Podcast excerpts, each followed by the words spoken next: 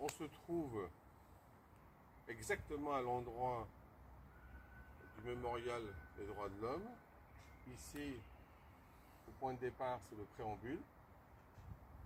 Ensuite, on a une série de monolithes qui nous indiquent les articles. Donc soit sur la surface supérieure, c'est des monolithes relativement bas, et plus on augmente la taille, on se retrouve avec l'inscription des articles sur les côtés et une série de deux articles pour aboutir à la fin, comme on le verra ensuite, à l'arbre de la liberté. Donc au départ, on a là le premier article, très clair, les hommes naissent et demeurent libres et égaux en droit. Les distinctions sociales ne peuvent être fondées que sur l'utilité commune. Voilà, donc on a une série, on a donc une spirale. Donc c'est assez intéressant même du point de vue euh, architectural. On peut voir les articles, donc au départ comme on a dit sur la partie supérieure, ensuite sur la partie inférieure. De ce côté du préambule, on peut voir le parrainage. Donc euh, ça a été fait grâce au parrainage de l'abbé Pierre.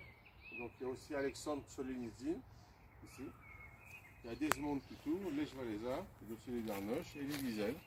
Donc en fait c'est tous, euh, dans ce cadre-là, la partie euh, ultérieure, ce sont des prix Nobel de la paix.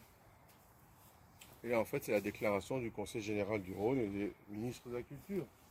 Donc, euh, c'est toujours intéressant de voir cette la taille.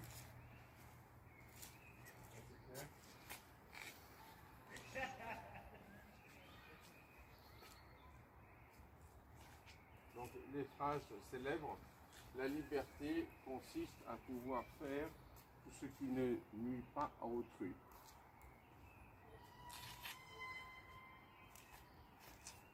Et on continue avec la loi, le droit de défendre que les actions nuisibles à la société, tout ce qui n'est pas défendu par la loi ne peut être empêché et nul ne peut être contraint à faire ce qu'elle n'ordonne pas. C'est très clair, c'est très beau, et ça reste complètement contemporain.